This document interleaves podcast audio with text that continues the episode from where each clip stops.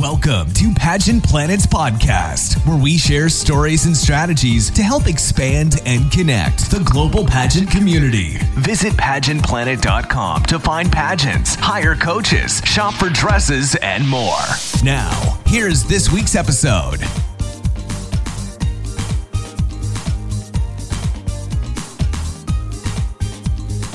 Welcome, everyone, to another Pageant Planet podcast. This is the podcast for contestants who want to be inspired and discover how to win the crown. I'm Jessie Ledoux McMullen, Pageant Planet's Queen of Coaching, and I'm joined by Miss America 2018, Cara Mund. Today, we're discussing five mistakes contestants make on their paperwork. Cara, set the stage for us. Paperwork is often the first thing a judge sees from you. It's your chance to introduce yourself before they meet you in person.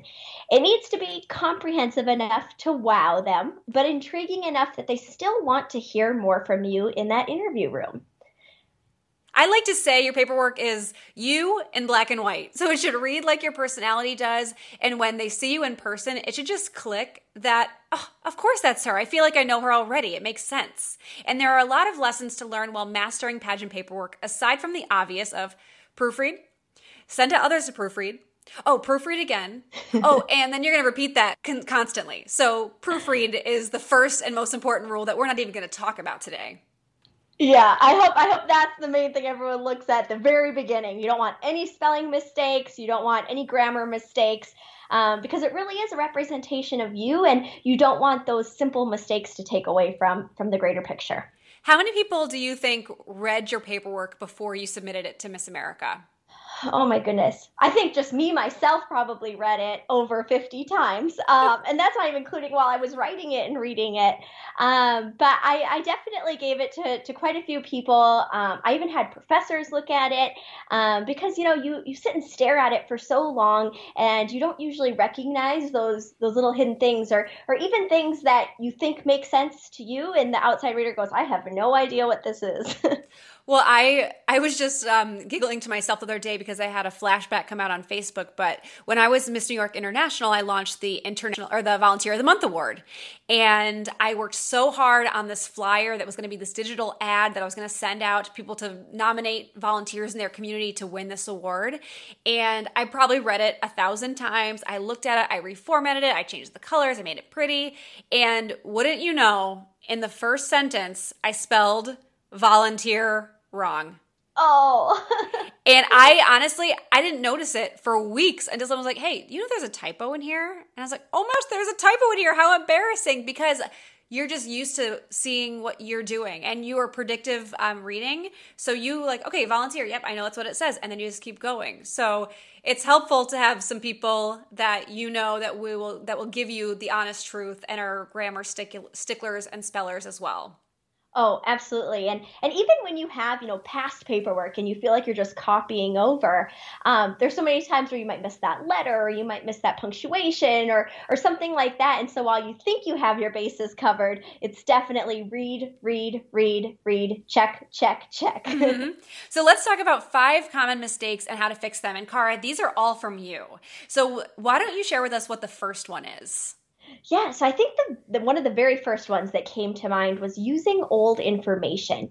And now this usually happens for two reasons. First, contestants are trying to fill as much space as possible. So they pull accomplishments from many, many years ago.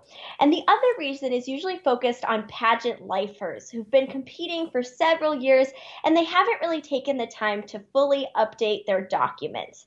And you know, I've I've also had this before where, you know, you think it's something that's important and then you realize wait i did this years ago and i've done so much more since then. Mm-hmm. and i think you know that that very first part about wanting to just fill the page you know that's it's kind of intimidating to get a blank sheet of paper and mm-hmm. have to put your whole life on it. And so you think of of all these things you did. And i think you know when when you do that you really lose the strategy behind the paperwork. And you know you really want to to guide the eye of the judge judge. And we'll talk about that in some of our other mistakes along the way. But I think one of the biggest things that I see so often is a contestant who puts up information that, you know, while it's great because it's old, it doesn't necessarily help her or help her stand out by any means. Yeah, and I think the the problem with this is you're likely likely missing opportunities to emphasize your most recent and relevant experience if you're relying on that old information. So so Cara, how do you suggest contestants fix this? Yeah, so um, you know, we really recommend that you don't put anything older than um, four years. And the exception is that if the experience directly correlates with your brand or the pageant system or maybe your platform, you know, you just have to remember to update your paperwork for every pageant. So, um, you know, if not much has changed in your activities, it's still really important to reevaluate if the information is relevant and organized properly. And keeping in mind that, you know, the the layout or the template is different for every pageant. Mm-hmm. And so while it may have worked for your last one, you always want to reevaluate and re strategize going into your next one. I think I think that brings up a, a, great point too. Is each pageant has different goals. So just like applying for jobs, you don't use the same cover letter for every job because it should be custom to that role and that company. You want to change it for each pageant too. And I one of the uh, direct example of how you'd want to fit it to the pageant I with the international pageant system, their uh, platform is Heart Health for Women. So if you're CPR certified, but you got that certification a long time ago, um, and it is still active, that's something you definitely want to include on your paperwork because it ties directly into heart health and um, and women's health awareness. So things like that make a lot of sense, even if it was over four years ago. So that you might it might make sense to keep in, but you don't want to make those older things the focal point. Oh, absolutely. And you know, with with the example you just gave, it is still even though it was accomplished a few years ago, it's still so current and it's mm-hmm. something that, you know, you could still do today. And so I think keeping that in mind as well is is this something that, you know, maybe you volunteered 6 years ago with something but it relates to the your platform, it relates to the organization and it's something that maybe as a title holder you're going to continue to try to do or, or bring back in. Yeah. And do you have anything else you want to add on old info before we move on to the second one? Um, no, I just think that it is such a crucial point because, you know, depending on the system, maybe you only get five minutes with the judges or 10 minutes with the judges. And do you really want to be talking about something that you did, you know, six years ago? Uh, there's so much more you've accomplished since then. And so you really want to strategize how you're going to use that time. And old information is, is not the way to go. I, I don't want to take away from the, the next couple points because this example I'll give actually fits a lot of our points today. But I remember I when I won the presidential fitness award in high school. And then when I went back to compete again, because I took a hiatus, I competed again a few years later, and I still included that on my paperwork, which had no relevance to my platform, the pageant. I was like, oh, I don't, I can't think of any other accomplishments. Oh yeah, I won the presidential fitness award a million years ago. Why did I think that was a good idea? Oh, yeah, but I think too, you know, if, if it's on there and you've made that mistake, and you can definitely strategize on on how you're going to incorporate it in. So, yeah. uh, fitness is such an important part, and so even though it was on there, and looking back, maybe you didn't want it, uh, you could definitely frame it the way that that you think would be most successful. Well, bless you for um, making me feel better about it. But uh, what's what's the second mistake? Uh, forgetting to put information you want the judges to know. I see this all the time as a contestant comes into the interview room and she starts talking about something that's not even on her paperwork. Mm. Um, and so, you know, it's you really want to give that judge the opportunity to ask you questions about something that you want to answer. And if there's a specific question you're really hoping them to ask, you want to make sure that it's obvious in your paperwork. and um, and I think that's something that you know we often overlook. It seems so simple, you know, put things on your paperwork that you want the judges to ask, but as you're writing it up, sometimes it's just one of those things that you overlook. And um, so making sure to put that information that you want the judges to know is such a crucial point. Oh my gosh. And I, I usually, when I work with clients, I say, decide those three things that they must know about you in order to compel you to be crowned. And are there at least three places per item in your paperwork that directs them to ask you questions about? And this increases the odds that Cara is talking about that you'll receive a question in that area. So if your goal is to um, have your own nonprofit, let's say, are there three points? And they don't need to be, I want to have my own nonprofit. They don't need to be obvious or repetitive. They can be more creative, a little more subtle.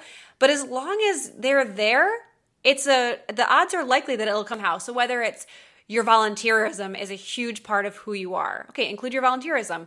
What's going to come up? Oh, working with nonprofits? Hmm, what can we talk about working with nonprofits? Oh, you want to have your own someday? Wow, that sure makes sense. So again, it we don't want it to be repetitive and feeling like you're really pushing those three items down um, their throats in a really obvious, forceful way. It should be more organic. So those three things. So find three things you want them to know about you, and then make sure that there's three points on your resume that direct them back there. Oh, absolutely. And I actually had a really great example of this at Miss America.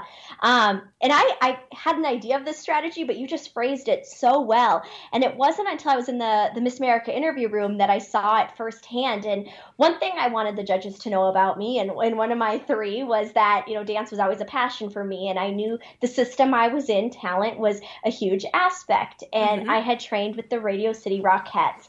And I really wanted that to come up in the interview because it also was kind of of a setback because I ended up being too short to be a rockette. And so while I had done all this training and I had this vision and this goal, it didn't come true, but I was able to pivot another way. And so I thought this was a really great way to show the judges that, you know, when one door closes for me, I'm always going to reach into the the next opportunity or that next hallway and open the next door for me. And one of the sections on the paperwork was interesting facts or interesting things that have happened to you. And I actually got to be in a Brad Paisley music video mm-hmm. on accident. and it's something that the judges always, you know, it was interesting to them. So they would ask about it.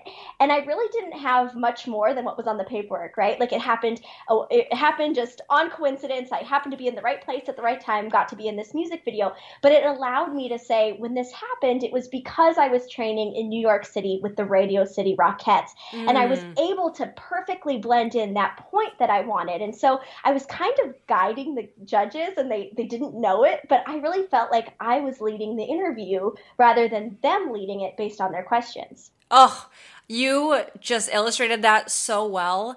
And it brings me to my next point, which actually isn't one of our five mistakes because it's not a mistake, it's a strength, is storytellers win interview. So if you're just rattling off bullet points when they ask you questions, you are doing yourself such a disservice. So what Cara just talked about is she probably they probably asked her about that music video and she probably was able to light up first of all her, face probably lit up with excitement or giggles or something that showed emotion and then she probably painted that picture of here's where she was and here's why she was there and here's what happened and you're picturing it as a judge. And when a judge can visualize you within the stories you're telling of your life they will fall in love with you so much faster than if you're just saying oh yeah it was in this music video one time it was really fun. Big done you're using it to further who you are in that moment. So, oh, I love that you just said that story. Yeah, and I think it makes you more memorable too. You know, when a judge can, in 10 minutes, figure out a story about you, connect it to you, feel that emotion. Um, when they see you on stage, they remember, oh, that's the girl that like accidentally was in the Brad Paisley video. Oh, but she also trained with the Rockettes, and um, and so making those connections and invoking that emotion, just like you said, the storytelling does it, and it's such an amazing strategy that we don't always see contestants bring. Oh, definitely. And the last point on this is you used um, the Rockettes as a really um, strong reference point. And even if you didn't write the Rockettes on your paperwork, but it sounds like you you did, right? You included it, and then you had the Brad Paisley, so you could have tied it back the, both ways. Oh, absolutely. Yep. So it was it was onto it, and they didn't realize that that was that was the strategy, right? Like they didn't mm-hmm. know Brad Paisley happened in New York. Um, so it was a way to point it to that that main point, just like you said, without the judge really even knowing that that was that was the strategy. Yeah, and Rockettes are iconic, right? Everyone, I shouldn't say everyone, I shouldn't do blanket statements, but most people in America, which is the pageant you were competing in, have heard of the Rockettes or seen them at some point. So you can use these iconic references to tie them back to a judge because when a judge can see something on your paperwork that they recognize, they feel more confident to ask you about it. They don't want to ask you about things that they don't know anything about because there's no opportunity for connection and they don't want to look silly asking a question. So it's a safety zone to give them these references that they know. So widely known things, specific things will be helpful too. Oh, absolutely. Absolutely. Which I think, you know, really leads into our, our next mistake or, you know, one of the, the top things, five things we see that could be changed. And it's including information you can't 100%, 100% speak to. So if you put that information on that, that maybe creates that, you know, likeliness or um, is is very familiar with people you have to be able to speak to it mm-hmm. and you know, I, I see this too all the time. It's kind of that imposter syndrome, right? Where contestants are trying to beef up their paperwork and really impress the judge. And you really don't want to get a question that you aren't comfortable speaking about mm-hmm. um, just because it looks great on paper. And again, it kind of goes back to that, you know, you only have five minutes, eight minutes, 10 minutes with the judge, depending on the system you're in. And to, to waste that time on something that you don't feel comfortable really speaking about or confident about, it it's very obvious. And, you know, it doesn't bring much to the conversation. And it also can leave, make you leave the interview room feeling like I really didn't take advantage of the time that I had, or they really didn't get to know me because that information wasn't you. It was something that looked impressive on paper. Um, and there's so many other things that contestants have done that are impressive and and really bring out those qualities that are things that they can talk about. So don't waste your time, don't waste your space on things that that aren't you or that you don't feel comfortable speaking about. Yeah, consider your paperwork a softball of questions for the judges to ask you. I mean, you're you're serving them on a silver platter the topics you're trying to direct them to ask you about. They don't know anything about you except what's on that paper. So putting filler data to appear more knowledgeable or well versed than you are will only trip you up if they do push data or expose the fact that you weren't 100% truthful. You never know what a judge is knowledge knowledge base is on a certain topic. So trying to fudge your way out of it if they ask you and they are an expert and they keep diving in will only dig your hole deeper. Oof. Oh, absolutely. Absolutely. It's, it's painful to think about and like so as you read through your paperwork, Ask yourself three different questions about each point listed to make sure you're following up with deeper dives to make sure you have enough of a thorough understanding to even list it. Absolutely. And I think, you know, I've I actually experienced something like this. Like I thought I could speak 100% on something and mm. it was my very first year competing in Miss North Dakota and I was in my first year of college and I knew that, you know, law school was something that I would want to to go into at some point or, you know, I, I was interested in the legal field, maybe not law school, maybe I, I wanted to do something else, but something with law. And one of my judges was um, I think he had a lot of lawyers in the family. His wife might have even even been a lawyer. I, I can't even remember. And I thought that, that that would be such an advantage, right? And I already had submitted my paperwork at this point, but I thought, oh, I'm really going to connect with this judge. And, um, you know, I thought I knew a lot about law, but that one of the first questions in the interview was if I agree with plea deals or not. Mm. And it was something that I really didn't think of, right? And I, I was just thinking of law in a broad sense. And so keeping in mind that what you're on, what's on your paperwork can open doors to so many um, smaller topics. And so you want to make sure that you fully understand why that is on your paperwork. And I think I answered the question, you know, I, I stated my opinion, but I remember walking out feeling like, ooh, I don't think that was my best question.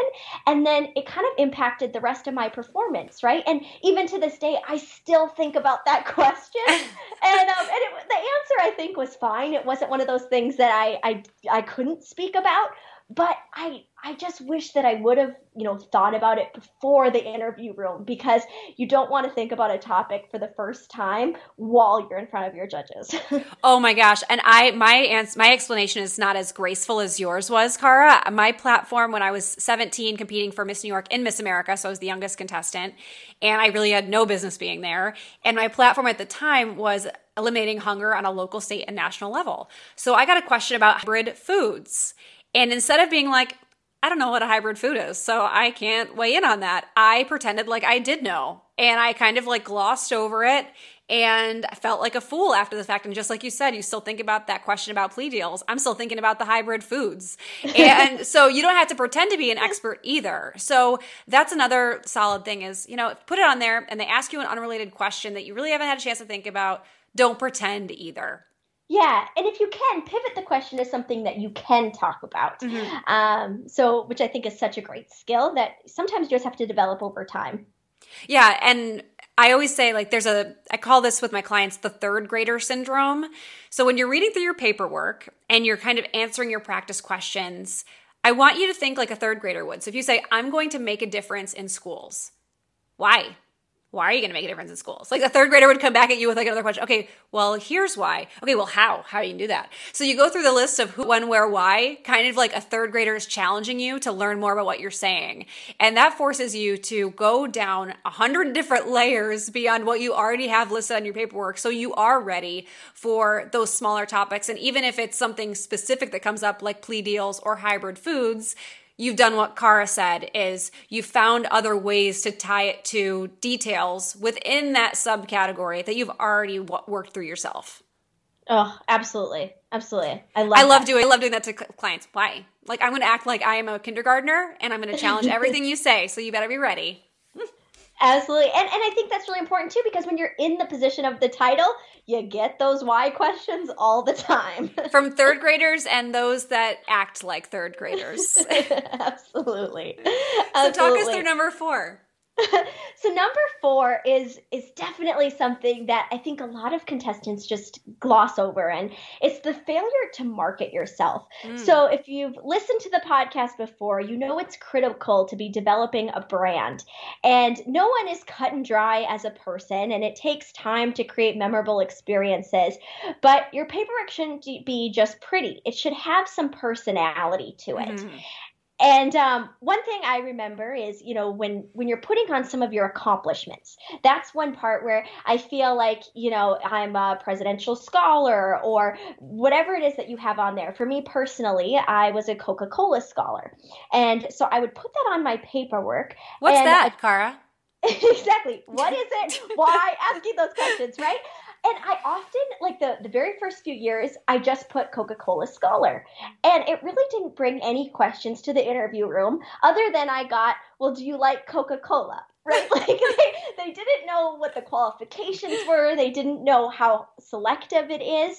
And so I started putting on the paperwork Coca-Cola scholars and then in parentheses that that year there was only a 0.03 percentage of being accepted as a scholar. Mm. And so people thought that was really interesting, right? Like it's a very selective process and then brought that information up. And so, you know, instead of just saying a selective process, I put the actual percentage. And it and it kind of gives you that opportunity to really market that yes, I stood out in another environment and this was an academic environment and I'm going to stand out the same type of way here mm. on this mm. stage in this interview room.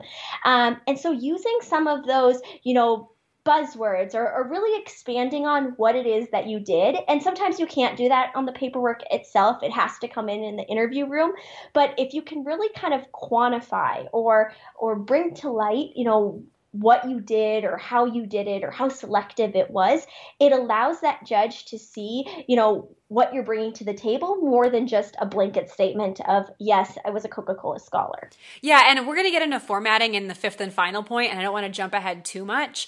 But if if you're Cara and you're putting on Coca Cola scholar and you know that there's that really unique element of the acceptance rate, all you have to do is Coca Cola scholar dash point whatever acceptance rate semicolon mm-hmm. next topic. So you've just introduced a tiny little layer to it that's going to tweak their interest tell that story induce that story so that then they want to ask about it.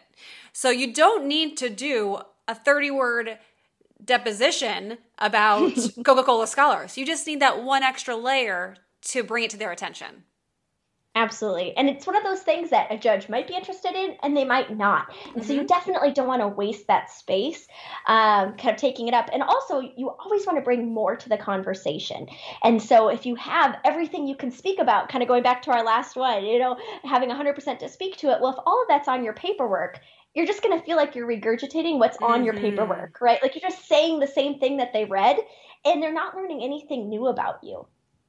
And so in any pageant, there's a number of qualified and experienced contestants, right? Cara, there were probably every single contestant at Miss America was probably qualified, right? Oh, absolutely. And each one of us had done something so unique, mm-hmm. so different. Um, and, and it really came down to who marketed themselves the best. Yeah. A lot of contestants I see will include pageantry on their interests for their resume. And I'm like, Don't put that. You're competing in a pageant. they know you like pageants. Every girl here likes pageants. So don't waste room on your resume to list it. List things that nobody else can say. I, I do think, too, a lot of contestants in freeform style answers that are like, What will your legacy be? It's really beautifully written, could be an essay contest, but there's not detail within that. It's like, okay, well, I'm going to blend in because I'm going to say the same thing that every other contestant could say instead of here's the quantifiable goals that I have or here's the life experience point that I know nobody else has. So you need to make sure that everything on your platform or your paperwork, your platform statement ties back to something that again to I think it was point 2 Cara mentioned creating being memorable so that they think about it every single time they see you, see your name, see your headshot. Absolutely, and it's so important to stand out. And so making making those you know types of changes in your paperwork is so crucial. Mm-hmm. So I I circle back with going with the question of how did you describe yourself in three words. If those three words don't jump off the page in that black and white setting, it's time to revisit your paperwork. So, for example, if I say, um, to a contestant, what are the three words that describe you? And one of their words is snarky, which again, if you listen to our podcast, you know I like using kind of fun, fresh things that you don't hear all the time, like compassionate or dedicated. I mean, those are regular words we hear. So you can have two of those, but your third one should kind of be wacky or unique in some semblance. So if your word's snarky and I read your paperwork and it's serious and professional and perfect, I'm missing out on 33% of who you're trying to portray that you are. And that's a big percentage when they only have potentially a minute to get to know you. Some systems, their interview is as short as a minute, and you're missing that. So it's in your interests or your activities or your accomplishments. Um, I call in, in my personal blog, I call myself an outfit mus- an outfit magician. So I'm going to put outfit magician in my resume because that's going to catch their attention, and they're like, oh. What's that? That's kind of fun. And now they know I have a side outside of scholarships and achievements that are more black and white. Oh, yes. So important to show all aspects of who you are as a contestant and, and what you're bringing to the table. Yeah. Um, okay, the last one. We've kind of alluded to it a little bit, but why don't you walk us through it? Yeah, so the last one is cluttered information. So, you know, as a judge, I think people give us too much credit.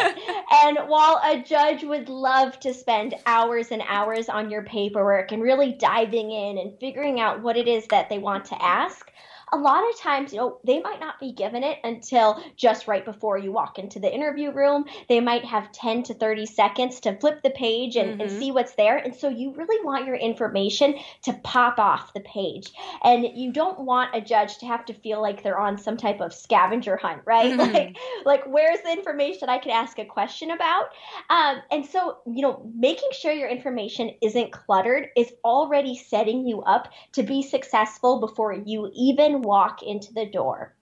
For sure, because they're they're skimming it and they're going to pick one or two things that they see first. And the first way to fix this is I talked about it in the last point was formatting. So in sections where you can list details like achievements or interesting facts, don't write them out in in sentences or like you want to use as few words as possible. So it's not achieved the academic excellence award sophomore year. It's academic excellence award in parentheses 20 parentheses and then you go on to the next one. So you don't need to like hide the details in sentences when it's not necessarily the case.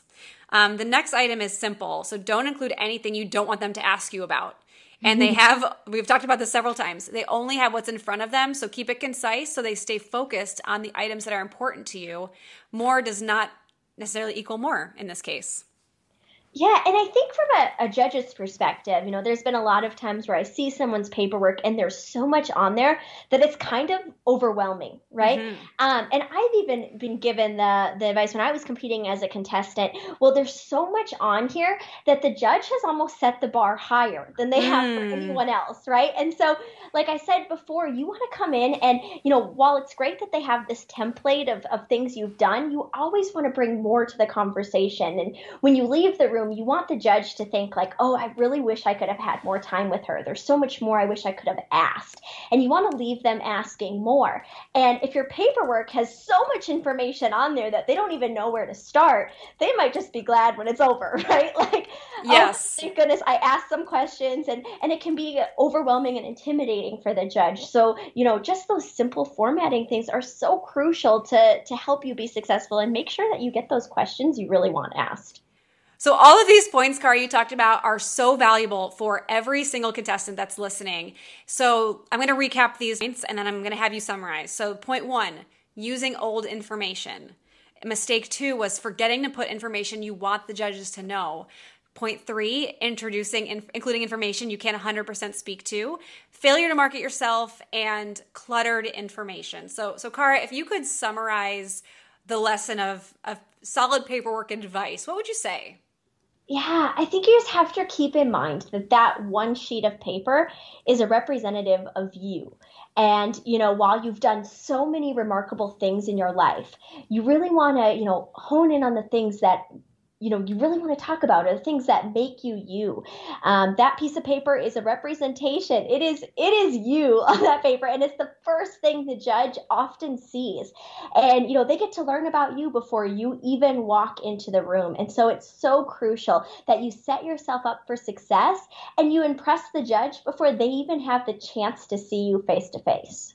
100%. And if you have an idea for our next podcast topic, email us with the subject podcast topic to support at pageantplanet.com and we'll let you know if we put it in the rotation. So thanks for listening. And if you received any benefit from this show or from ones previous, please consider giving us a five star review. It may seem like a small action, but it really helps us keep the show going. Until next time, take care.